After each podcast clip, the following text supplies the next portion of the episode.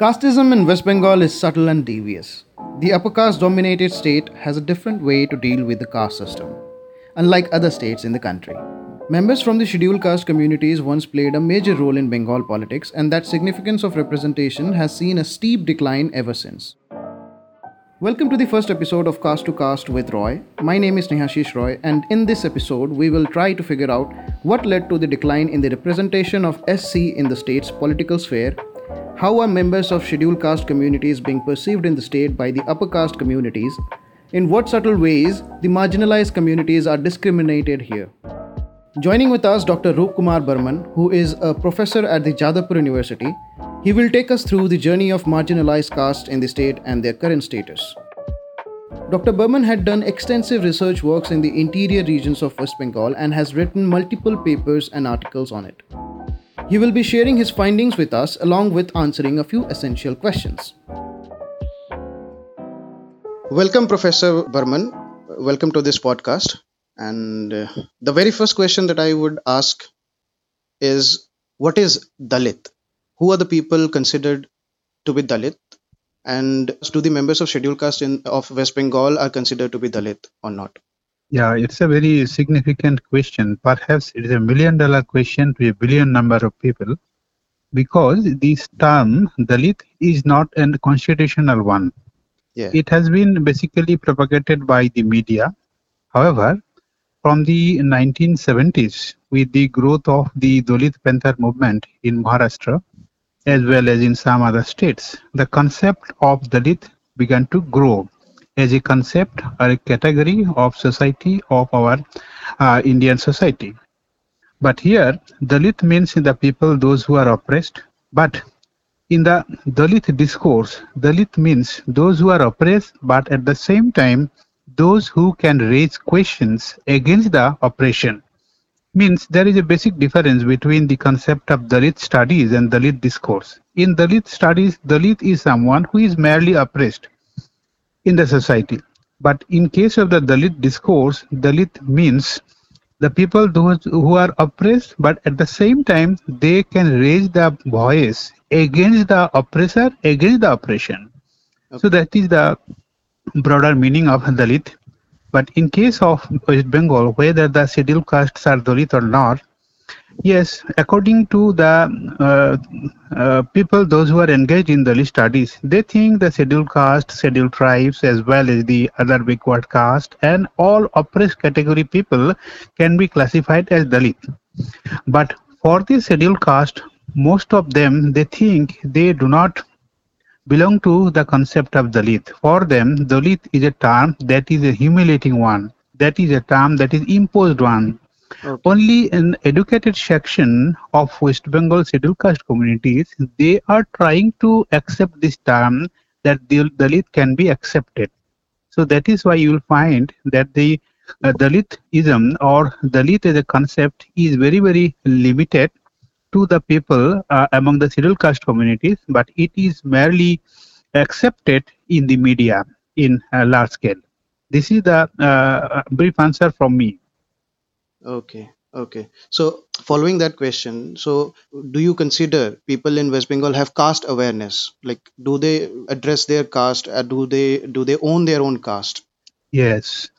In West Bengal, suppose uh, uh, it was a kind of idea uh, for uh, for several decades that West Bengal is free from the caste consciousness or casteism, but practically caste consciousness is there in West Bengal uh, both among the uh, unreserved category people as well as among the lower caste or the scheduled caste. Here you will find that the um, people of unreserved category they are very much conscious about their caste when they are uh, talking about their uh, marriage relationship. If you go to the matrimonial pages of Sunday, advertisement of matrimonial pages, we'll find that caste consciousness is very much there even in the TV, uh, TV serial or other uh, uh, medias or uh, cinema, movie, everywhere we'll find the caste is a matter which is uh, which has existence in the mind of people. At the same time, the scheduled caste category people, they are more conscious about their own subcaste. You know, at present, West Bengal, there are 60 scheduled caste communities. Mean there are 60 scheduled caste subcastes. And the people of this subcaste are very much concerned about their own caste. Suppose the bigger communities like the Rajbanshis is a very big caste, they are always concerned about their caste, con- mm, caste identity.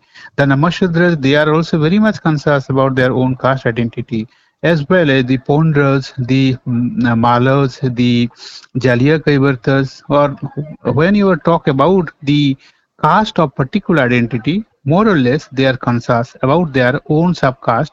And in Bengali language, they used to call that their own shajati, meaning their own sho- uh, own caste. Yes. This concept is very much there. Yes, yes. So people like those who belong to the particular subcaste, they consider themselves as a community instead of scheduled caste being a whole, being a com- uh, consolidated community. Like So this, this is a great problem. In West Bengal, most of the communities are conscious about their own subcaste instead of a consolidated identity of scheduled caste. okay, They identify themselves as scheduled caste only in paper. okay, okay, Since uh, there are different subcaste, but when in the society, they are more conscious about their own subcaste.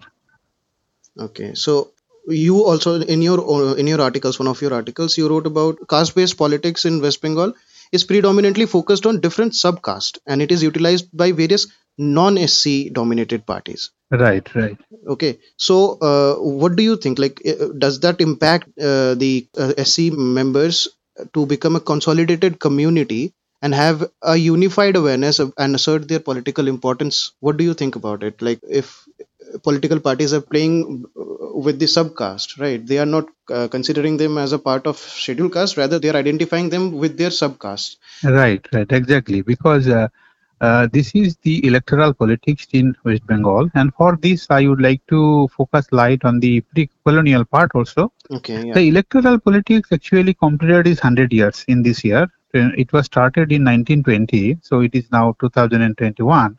So during these 100 pe- uh, years, the under the colonial rule, when the concept of uh, electoral politics was introduced in the provincial level, particularly in Bengal, we have noticed that initially there was no question of a reservation.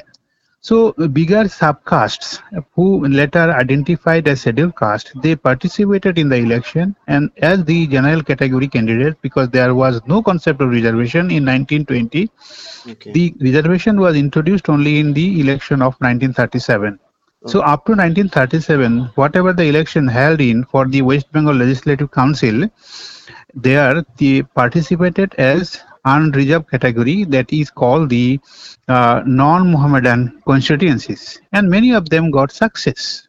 Hmm. and uh, in most cases they fought the election under their own caste based uh, social organization since they did not have a separate political party.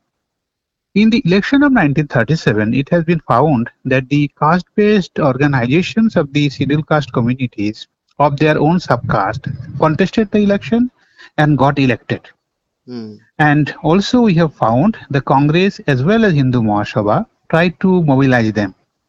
But their success was very, very limited. So most of the scheduled caste, they contested the election and got victory under the banner of their own subcaste based organization. Okay. So eventually it has been found they emerged as a very bargaining power. So from 1937 to 47, Hmm. in Bengal, no political party was in a position to form government in Bengal without the support of the scheduled caste. So they emerged as a very strong political, uh, politically conscious communities under the banner of their own subcaste. Now, after the independence of India, what happened? Most of the scheduled caste seats of Bengal that remained with Eastern Bengal, West Bengal has only 14 scheduled caste seats at the beginning. Hmm. Now it has been increased to 67, uh, 68 at present. So what happened after the independence? The caste-based political social organizations of these communities lost their importance, Yeah. and there was the growth of organized political parties like Congress, as well as Hindu Mahasabha, and later the left political parties. Hmm. And these political parties given importance on the population concentration of the communities in different reserve constituencies. And they choose the candidate from those uh, communities, those who have greater concentration in particular constituency. Suppose the Bagda constituency, Hmm. it is dominated by the Namashudra caste at present, but initially it was not the Namashudra dominated caste. It was basically dominated by the Malo community, the fishermen community. So up to 1957 and 1962, you will find a candidate were selected basically from the Malos, and later from 1962 onwards, it shifted to the Namashudras, and still now the members of the Namashudra communities are participated as the member of the candidate of different political parties because of their uh, numerical uh, dominance. Similarly, in the North Bengal uh, constituencies, suppose in Alipurduar, in Jalpaiguri, Koch Bihar, Hmm. uh, up to Malda, the scheduled caste uh, constituencies are filled up by the candidates belonging to the Rajbangshi subcaste because of their huge concentration. Hmm. The same feature you will find in case of the uh, Bauri dominated constituencies of uh, Bankura district. Same thing you will find the Bauri, uh, sorry, Bagdi dominated constituencies of uh, Medinipur as well as Purulia, Burdwan, as well as in case of Hooghly, everywhere. This is the feature that most of the communities they are trying to identify or ele- select their candidate, nominate their candidates from these communities, those who have special population concentration in a particular constituency. So instead of giving importance as a scheduled caste as a whole, they are giving preference to the member of particular subcaste. So this subcasteism is very much there. So in the Rajbangshi dominated area, no non- non-Rajbangshi was allowed. In the Namashudra dominated area, only the Namashudras are allowed. In the last election also, same thing happened. Yes. You have seen that Matua, they are basically the Raj, uh, Namashudras. Most of them given the preference in the Matua dominated regions in North 24 Parganas as well as in Nadia. Yes. Same, uh, as well as in Rajbangshi dominated regions, only the Rajbangshis were distributed or nominated as the candidates both by the ruling party, that is TMC, Hmm. or the uh, left political parties or the Bharatiya Janata Party. So this is the reason why the scheduled caste members are not united. Basically, they are disunited and they do not have any strong sense of scheduled caste identity. So that is the problem in spite of being 23% or more than 23% of the total population of this state, they are politically uh, uh, not dominant like other states of uh, India. Okay. So you would consider that uh, this subcasteism is the reason why, despite of having 23% of state's population, SC as a community, it is not making significant mark in state politics because there's those people, the community members are already only seen as voters instead of Right. still you if you could give more uh, idea about why S, uh, leaders from SCs are not seen in the mainstream politics in in, in Yes. West Bengal. Okay. Here, uh, two things. One, not only the subcasteism. Another problem is that they are controlled by the non-scheduled caste political parties. Yes. And if you look into the history of Bengal or West Bengal from 1952 election to till date, the election of 2021, Hmm. in the cabinet there was there is no scheduled caste. Hmm. Although initially after the independence, some uh, prominent political members from the scheduled caste were given importance, Hmm. but gradually that has been declined.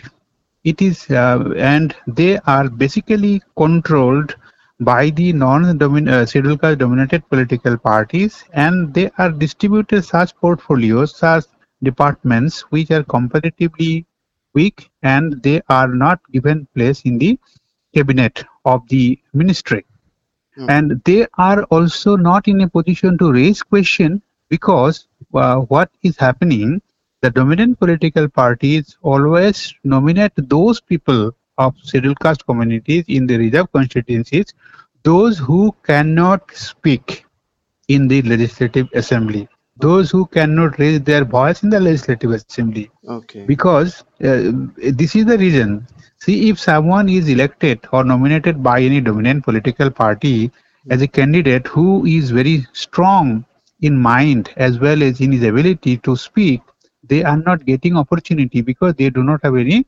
organized political party of their own. This is another problem. Okay. So parties like BSP also cannot make a mark in West Bengal just because of that. You you you would consider.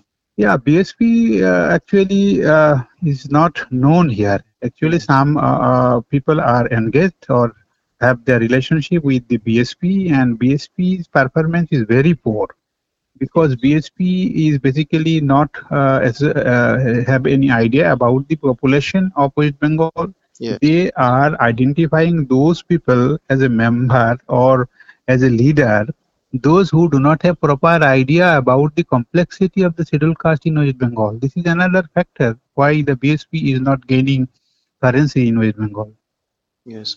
So in between all these, like uh, the major subcasts are considered in the politics. Still, it is considered in state politics, but still, uh, in between all these, the the minor subcasts, those are with minor population, those are being left out. You would say.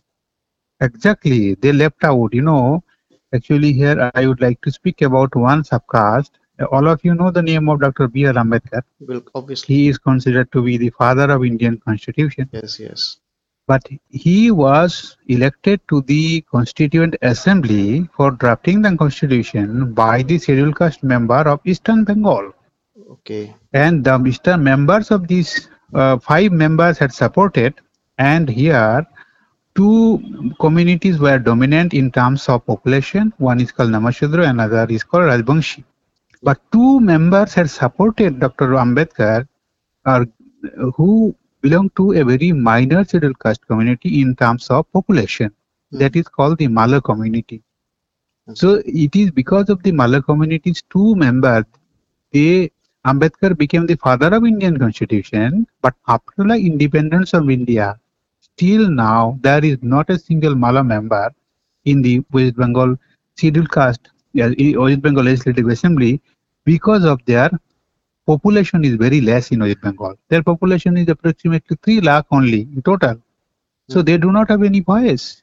Though in the colonial period, they amassed as a very strong force because they had main concentration in eastern Bengal in some districts and they got two members in the assembly and they had very significant role in the history of India, including the nomination of Dr. Ambedkar to the Constituent Assembly. Now, that is why this minor political party, uh, members of this minor uh, uh, population of the people um, communities, they are being left out because their number is very less at present. This is the condition. So you talked about legislative council elections in pre-independence period when when East Bengal and obviously the the the the current West Bengal was united. Uh, during that time, SC had a very big, big impact on state politics. But uh, what happened following that after the independence? How did it? How did it? After actually- the independence, actually major part that remained with Eastern Bengal Hmm. and the population that scattered after the independence. Many of them took shelter in Tripura. Many of them had migrated to Assam. Many of them had migrated to Uttar Pradesh, Uttaranchal, Madhya Pradesh, Chhattisgarh, Bihar, Odisha, as well as in Andaman and Nicobar Islands. So the people, those who had migrated from Eastern Bengal to West Bengal, here it has been found their population strength is comparatively less, and the uh, members, those who had the strong position initially uh, before the independence, they were comparatively weak after their migration to West Bengal.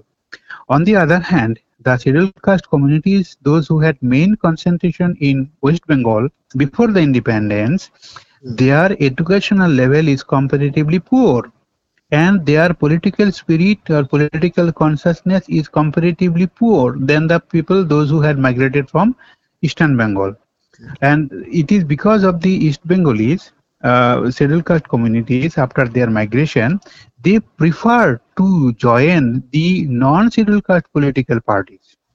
And it is because of their preference this historical factor. Those who are coming from eastern bengal they prefer to be protected by the dominant political parties and they accepted the command of the dominant political parties in order to survive here On the other hand, the scheduled caste communities of this uh, state who had their presence before the independence, they failed to mobilize uh, themselves as a um, strong political force. So these two historical forces are responsible for the uh, decline of the uh, unity as well as the political importance of the scheduled caste in West Bengal after the independence. So during pre-independence and post-independence, uh, the division of land, maybe between it, the entire Bengal, impacted on how SCs were considered in politics, right? And yes, yes. So after after when the left parties, when left emerged in the state, um, then the whole ideology was around was surrounding class struggle instead of caste-based struggle. So how do you think that impacted uh, the SC communities in the state? Uh, it is a very significant part of uh, political history of India or West Bengal from 1977 to 2011. This is the period when the left front was in power. Yes. And before that, the left political parties had started their journey basically from 1952. And most of the left political parties, they give an emphasis on the uh, poverty of the people. Means what I used to say that poverty of people is the capital of political parties. Try to understand. Poverty of people is the capital of political parties. So the so-called left political parties, they found that the poverty of the people is their political capital and they try to mobilize the poor people under the line that is called the class struggle. From 1952 onwards, that continued. Mm. And uh, after the death of Bidhan Chandra Roy, mm. it has been found that the Congress lost its uh, dominance and separate uh, uh units are coming from the Congress itself. And the lefts, they were united. And in the election of 1967 and 69, the United Front government was formed in West Bengal along with the left political parties. And the left political parties had given emphasis on the land reforms and particularly given uh, emphasis on the recording of the uh, or the sharecroppers and that had given a positive idea to the people belonging to the scheduled caste because they are, are basically very poor although some of the scheduled caste community member had huge amount of land. There was a the land earning scheduled caste members they did not prefer the political parties. They rejected the left in the um, election of 1967 or 69 and 71 and 72. Okay. It is because they had their land and they try to protect their land because they had their land. But most of the scheduled caste they do not have their land Hmm. Since in the election, uh, single voter is important, it has been found that the people of scheduled caste category, those who had their significant amount of land, they prefer to be with the Congress, hmm. or they even in northern Bengal, the landowning class had founded a separate political party called Uttarakhand Dal in 1969 because they had huge amount of land. They did not want to lose their land to the government or the ceiling, mm, the land below, uh, above the ceiling provision, they lost the land to the government and that was distributed to the people of basically poor people, those who migrated from the eastern part of Bengal and most of them belonging to the scheduled caste and scheduled tribe category. Hmm. So this uh, was uh, very small in number. On the other hand, the scheduled caste of these districts, particularly Burdwan, Hooghly, in those areas, the scheduled caste has huge population at present and they were extremely poor. There was not a single landlord from the scheduled caste communities. Only in the northern Bengal, the Rajbangshis had uh, a few Joddhas or the landholders who had huge amount of land. But in this part, Burdwan belt, there was not a single scheduled caste landholders. So that is why here the left became very, very successful to mobilize the scheduled castes because that given uh, the opportunity of recording their land. So the left government had given emphasis on the uh, caste ba- class-based identity instead of the caste issue, and for them that caste is less important, class is more important, and in this way there was the continuous propaganda by the left that in present West Bengal there is no existence of caste. That was a propaganda, and everywhere it was propagated, and still it is being propagated by the left-minded intellectuals in West Bengal. So here is the reason why the left mobilized the scheduled caste along the class line instead of the caste line. Okay. Would you consider that in today's time, when uh, people in West Bengal, mostly upper caste people, obviously, they consider that uh, there is no caste discrimination or no caste system being followed in uh, in the state. Uh, it, it is because how left actually uh, changed the entire imagery in the state as because uh, there was no discussion on uh, caste discrimination when left was there and class struggle was more focused. So do you think that is the reason why state is currently in that status where uh, caste system is not being followed? People do believe that. Even even people from scheduled caste do believe that there is no caste discrimination in the state do you believe left has something to do with it Yeah, left. uh, It, this is the outcome of the continuous propaganda, as I told you already, and it has obviously it has an impact uh, in West Bengal that people started believing that there is no caste difference, but practically the difference was there. Difference is there, and this difference is being practiced. It is being practiced by the people in different way okay. And uh, it has its presence but nobody is in a position to discuss about it. Everyone try to avoid this type of discussion. Yeah. whenever i want to discuss about the caste identity even of the scheduled caste intellectuals belonging to university professors or to doctors Hmm. they always avoid it. They try to avoid this kind of question. Okay. And uh, this is there. They don't like to discuss about it whether they believe or not but there is a kind of uh, shortcomings that people are not ready to talk about the uh, uh, caste system or the casteism or the caste consciousness in west bengal this is the problem here Okay. So uh, let's uh, shift this discussion to the history of caste uh, movement in West Bengal because there was a very big movement beco- before. What is the current status of that movement? Obviously, there uh, we cannot see m- huge movements going on against uh, the discrimination that the ca- scheduled caste face.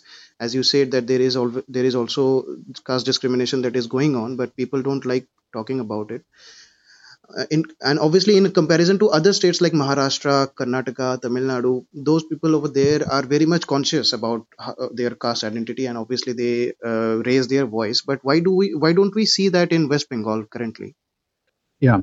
So as I told you already that under the colonial rule, the scheduled castes uh, they have organized themselves under the banner of their respective caste organization, and basically there was no um, unified platform. Though uh, Dr. Ambedkar tried to open here the Scheduled Caste Federation, the Bengal branch of Scheduled Caste Federation means all the communities would send their representative here, but actually it did not have any significant influence even during the colonial period.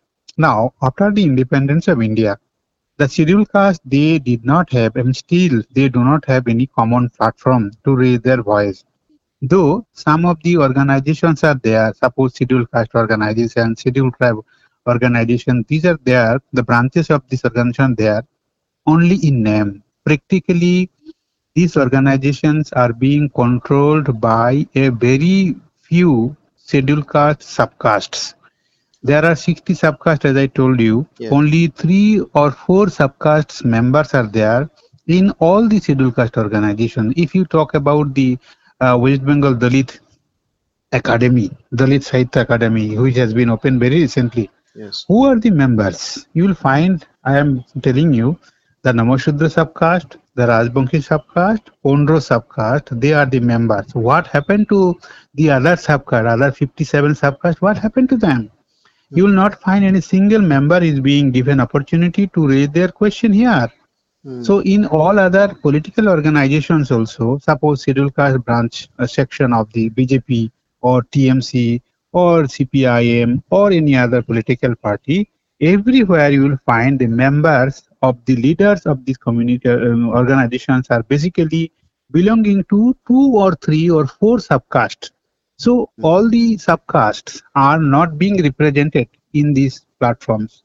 So basically, in West Bengal, there is no common platform, and that is the reason why there is not significant progress in regards to the scheduled caste movement. However, Hmm. these subcasts often raise their voice.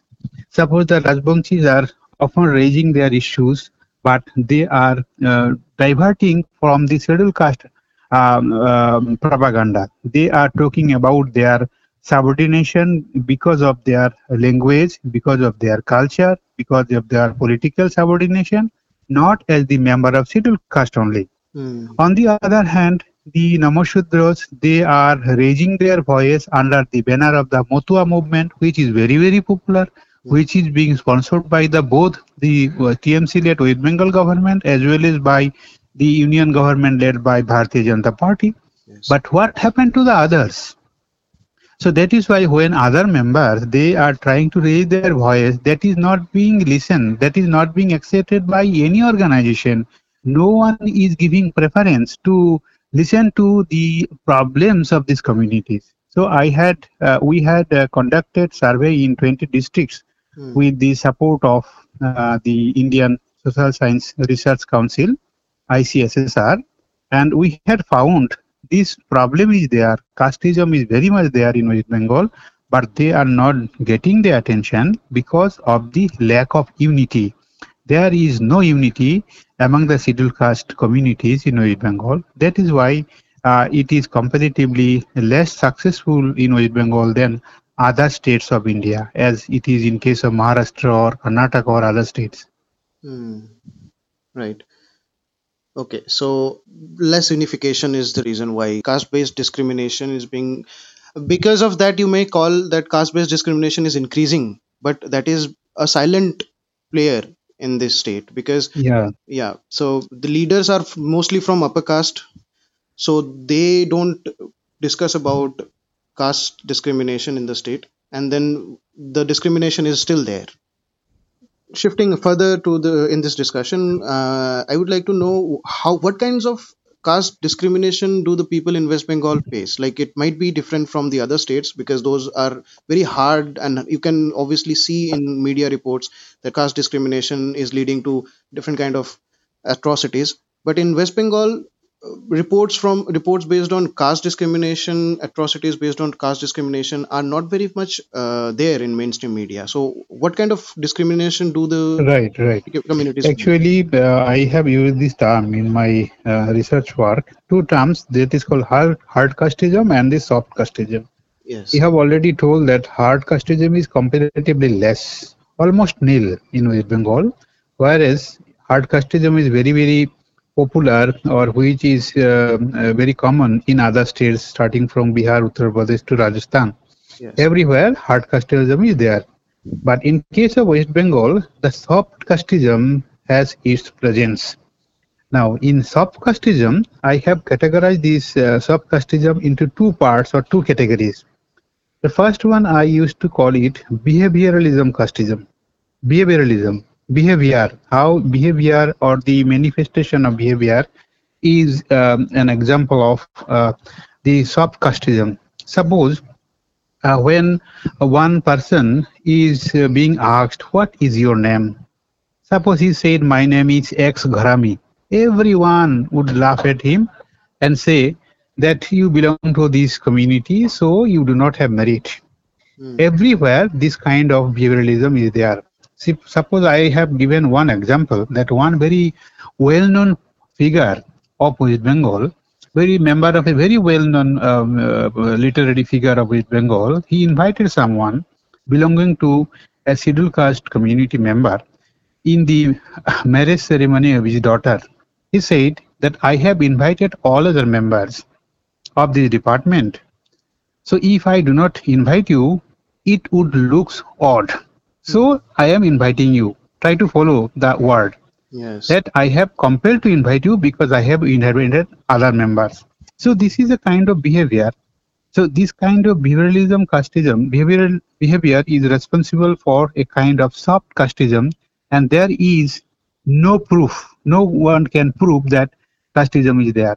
But this kind of complaint is coming uh, when we conducted the survey, we have found this kind of uh, behavior-based uh, casteism is very, very common uh, in entire West Bengal, particularly in the leading uh, educational institutes. Hmm. The secondly, this is called the psychological casteism. Psychological casteism that someone uh, is being uh, uh, discriminated because of his belongingness. Suppose one member, one uh, a person who stood fast from class 1 to class 12, Hmm. from class um, 12 to master degree, everywhere he stood fast. Hmm. But everyone will say that you belonging to the scheduled caste member, you are you will get a job. But nobody is recognizing his merit. Hmm. So whenever you will find that one person is getting a very prestigious word belonging to the scheduled caste member, everyone will say, oh, he belonged to the scheduled caste member, that is why he got. But nobody will uh, recognize his uh, uh, merit. This is another psychological problem everywhere. Suppose very recently, Dr. uh, R.B. Barman, he got the very prestigious award from the uh, uh, Financial Commission of India. He is the Deputy Governor of the Reserve Bank. Hmm. But everyone is saying he belonging to the scheduled caste, he got this. But no, actually he was the first class first in University of Calcutta. But nobody is recognizing. Suppose one Rui Das, our student, he stood fast in MSc in first class first. But everyone is saying he belonging to the Rui Das, he will get a job. But nobody is recognizing his merit. So this kind of psychological uh, thing is there, uh, particularly in the educational institute of higher learning, but not in the rural level. Hmm. Why not in the rural level? Because in the rural level, the scheduled caste are majority in terms of their population in particular village. Hmm. So this kind of things does not arise. But when they come to the um, urban area in the prominent educational institutes, they are very minor in terms of their number. Hmm. So when he is coming to one urban area, one metropolitan city or one town, he has some problem with the environment. He has to adjust with the environment. So whenever he is facing any kind of trouble, he does not or she does not like to uh, express it. He keeps in this in his mind Hmm. and uh, uh, gradually he or she will find that they are facing the trouble because of their social identity and everyone is saying that hey, they do not have merit because they got the opportunity in the educational institute because of their uh, background but even you will find that many students are getting chance in the general category Hmm. in spite of that they would be identified merely as scheduled caste so this is a problem here. This kind of uh, psychological and behavioral casteism is very much common in entire West Bengal. Okay. In rural areas, their majority of number is actually, however, protecting them. Yeah, it is a kind of uh, uh, protective means. They are often, and also in the educational uh, sectors, in the school level, there is no question of reservation for admission. Hmm. This is another factor. So there is no question of reservation for uh, the admission in the school in the rural area or even the urban area too. The school level, this is not there. Hmm. It is there from the class 11 uh, or it is um, uh, from the uh, first year onwards. Graduation, yeah. How do you think SCs in the state are viewed by the UCs, like the upper castes? How do they see uh, scheduled caste members in the state? Yeah, actually, uh, as I told you, in the uh, northern Bengal, West Bengal, uh, they have there is a different kind of phenomena. Whereas in the southern Bengal, particularly Kolkata and its adjoining parts, there is a different kind of perception. Hmm. It has been noticed that the UC or the unreserved category people, they think that the scheduled castes are their competitors because of the reservation policy. It is because of the reservation policy the scheduled castes are responsible for their unemployment in many occasions, though they have a huge concentration uh, as the employed figures in the educational institutes, government institutes, hospitals, everywhere. Hmm. But they think the members of the scheduled castes are comparatively poor in terms of their merits. This is the common perception, irrespective of the uh, communities belonging to the unreserved categories. They think that the scheduled castes, or the including the scheduled tribes, they have less merits. And but only a very few people, they are comparatively exceptional. They behave with the scheduled caste or the scheduled tribes uh, with uh, proper behavior. But uh, in face to face, they do not express anything against them. But from behind, they can criticize. Suppose one, I am giving one example. One person belonging to my own university is my colleague. Hmm. And uh, in the absence of that person, uh, another colleague of that department is saying that that X person belonging to the quota.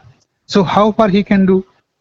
But actually, the progress of that scheduled caste member is much much more than the person. So he think that uh, the member belonging to the scheduled caste person is poor in terms of merit, but practically he is more advanced. But he is criticizing because he cannot compete with him. Hmm. So uh, they are not directly saying in front of the person, but from the back door they are criticizing. So this is the perception from the backdoor. So when we conducted this uh, survey among the MPhil scholars or the PhD scholars, they said they are often viewed by the unreserved category research scholars in such a way that it is because of the caste background, that is the reservation background, they are getting opportunity. So their merit is not basically not recognized by the member of the unreserved category. That is the common perception. Okay, so that is how it is. So, um, what do you have to say about the Bhadralok community? That is a very colloquial term that has been given to the member of upper caste, or uh, do, what? Uh, there are people like people from scheduled caste communities also try to you know impersonate the upper casteism. There are people like those. So, what do you like? Do you have anything to say about them? Like, what is?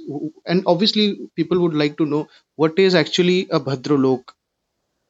In The concept of Bhadralok, which was created long back, that they are belonging to the upper caste and uh, highly uh, meritorious intellectuals and having the uh, interest on the culture, literature, everything. So this section basically upper educated or higher educated, upper caste, middle class or upper middle class. The so-called Bhadralokas is a term that was given by some social scientists or in the common perception, the colloquial term. Mm. But here, the scheduled castes basically they do not have any place. But many scheduled castes, because of their uh, merits, because of their uh, financial background, because of their other backgrounds, they uh, got this position in different uh, capacities. Hmm. But actually, uh, this Bhadraloko class nowadays is no more. It is uh, declining rapidly Hmm. because the new people are coming. The Bhadraloko class nowadays not belonging to the upper class, upper caste only. Hmm. The members from non-upper castes are also gradually getting their place. Oh. So the Bhadraloko class itself is changing in nature. So uh, this is being changed. What was a stereotype long back, it is no more. Okay. This is my opinion. Okay. I would like to talk about uh, literature and creative diaspora, uh, and also um, the way peop- the way the leaders from upper caste were uh, idealized during the freedom movement. So, how do you see that the works, literary work, works of the upper caste uh, members, the, the creative work works of the upper caste member, even the uh, freedom movement leaders are idealized from the those who are from the upper castes. So, how do you see that? right, right. Actually, the, there is a problem that when uh, the history is being written, whether it is history, whether it is literature, Hmm. when one person is writing belonging to the upper caste, he always would write from his or her uh, background. Hmm. Suppose uh, Vibhuti Bhushan Bandyopadhyay, very well-known figure to everyone Yes. because his Pather Panchali got the Oscar award. Hmm. Award. But what he has written, if you go to the writings very seriously, then he had used very objectionable word Hmm. regarding the Bagdis and Dules. Very objectionable word, but nobody has raised question against it because he belonging to the particular Brahmin or upper caste community. Hmm. So he has constructed in such a way the society of the lower caste. Even Sharat Chandra Chattopadhyay, he has frequently used the term the Bagdi Betara Chor. Can you imagine? If you go through very seriously, Hmm. you will find these kind of terms used by the so-called very dominant and well-known figures, literary figures of Bengal, starting from Sharat Chandra Chattopadhyay, Bhushan Bandyopadhyay, even Bankim Chandra Chattopadhyay. You won't believe that uh, in one novel of Bankim Chandra, very uh, significant novel in terms of its political importance, that is called the Devi Chaudhurani. Very significant. It is more significant than the novel of Anandamath. Hmm. He has used that the term the jele magi. What does it mean? Yes. So these kind of words, slang words, and the uh, adjectives used by the upper caste um, literary figures, Bankim Chandra Chattopadhyay to Sharat Chandra Chattopadhyay to Vibhuti Bhushan Bandyopadhyay, everywhere, even uh, Manik Bandyopadhyay, everywhere they have used this term, Hmm. but there is no one to criticize because who would criticize?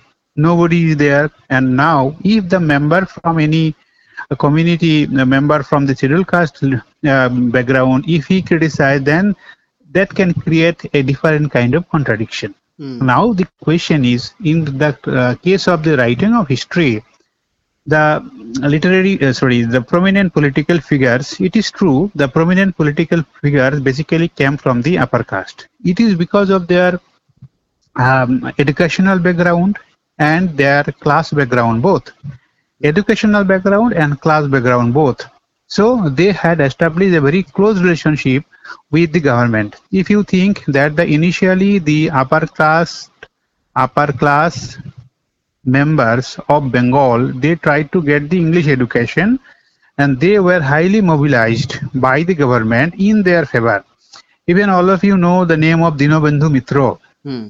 who translate who wrote the Nil Darpan, what he has written. In his writing, he has not used a single word against the British. Hmm. He was a very strong supporter and friend of British government. But what is the perception that he has criticized the government? But nowhere he has criticized. He was so loyal to the government that he was given the Rai Bahadur Award Yes. Who will write? No person would come to write the history that he was a strong supporter of the uh, british government. But what is the notion that has given to the school children in the school level? That dinobandhu mitro has criticized the british. Hmm. but practically he was a strong supporter of the government and he got the prestigious rai bahadur award. You know who can get who can get the bongoratna bongosri or whatever Hmm. those who are the strong support of the government supporter of the government they are getting Totally. Similarly, that is I used to say that this is called the politics of sponsorship. Okay. This sponsorship was given by the government to whom? The obviously to the upper caste, starting from Raja Rammohan Roy to Vidyasagar onwards, Hmm. everywhere. It is because their history has been written. But when the question of the lower caste or the scheduled caste are coming, the historians belonging to the upper caste, they don't try to write about it. Hmm. Even the subaltern school, those who had tried to propagate the history of this lower caste should be written, but unfortunately, they raise the issue that these scheduled caste cannot speak. Forget about their ability of writing. Yes. Yes. So this is the problem. Nobody has come forward to write, but practically it did not happen yes. in uh, you will find that there are many prominent literary figures those who not from the upper caste many of them hailed from the lower class background lower caste background if you think about the writings of Advaita Mallabarman I am not talking about Titash Ekti Nadir Naam Hmm. if you go to the other writings you will find that what he has written very significant long before the declaration by the UN in 1948, UN had declared the United Nations Universal Declaration of Human Rights 1948. Hmm. Before that, in 1938, he wrote that the belief or uh, political ideology of one person should be recognized as a fundamental political right. He or she should not be punished only because of his political background. He or she cannot be punished by the government because he has some particular political ideology. That should be granted as a fundamental right. He raised this issue long back. So obviously we'll find that these kind of writings are there, but unfortunately that has no place in the history of literature. If you think about the Bengali literature itself, if you start from the very beginning, who are the early Bengali poets? They are not from the so-called upper caste Hindus. They are basically from the followers of Buddhism and mostly belonging to the lower class.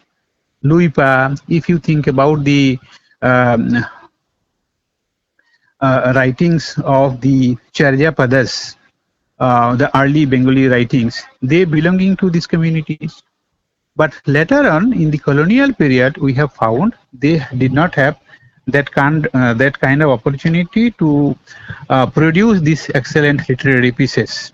And another problem is that uh, whenever they try to write, that is not being published. This is another problem of publication. It is also another factor why that is not there. And in regards to the historical writings, uh, it is unfortunate that the members belonging to the scheduled caste communities they don't prefer to write about their own history. This is another problem, particularly in case of West Bengal. Hmm. So, in one of your articles, you also talked about few writers who wrote about their own caste history. Yes. So, yeah, so that is also significant. Okay, so Professor Barman, thank you so much for giving your time. I am certain that I have learned a lot, and obviously the listeners also uh, have learned a lot, I believe. So, thank you so much again. Okay, thank you very much. Thank you, sir. And that brings us to the end of the first episode. I hope it brought in a range of perspectives towards the practice of caste system in West Bengal. I'm pinning my hopes on more such episodes where you and me together get to dissect through the complexities of caste system in India. Do stick around for more catch you later. Goodbye.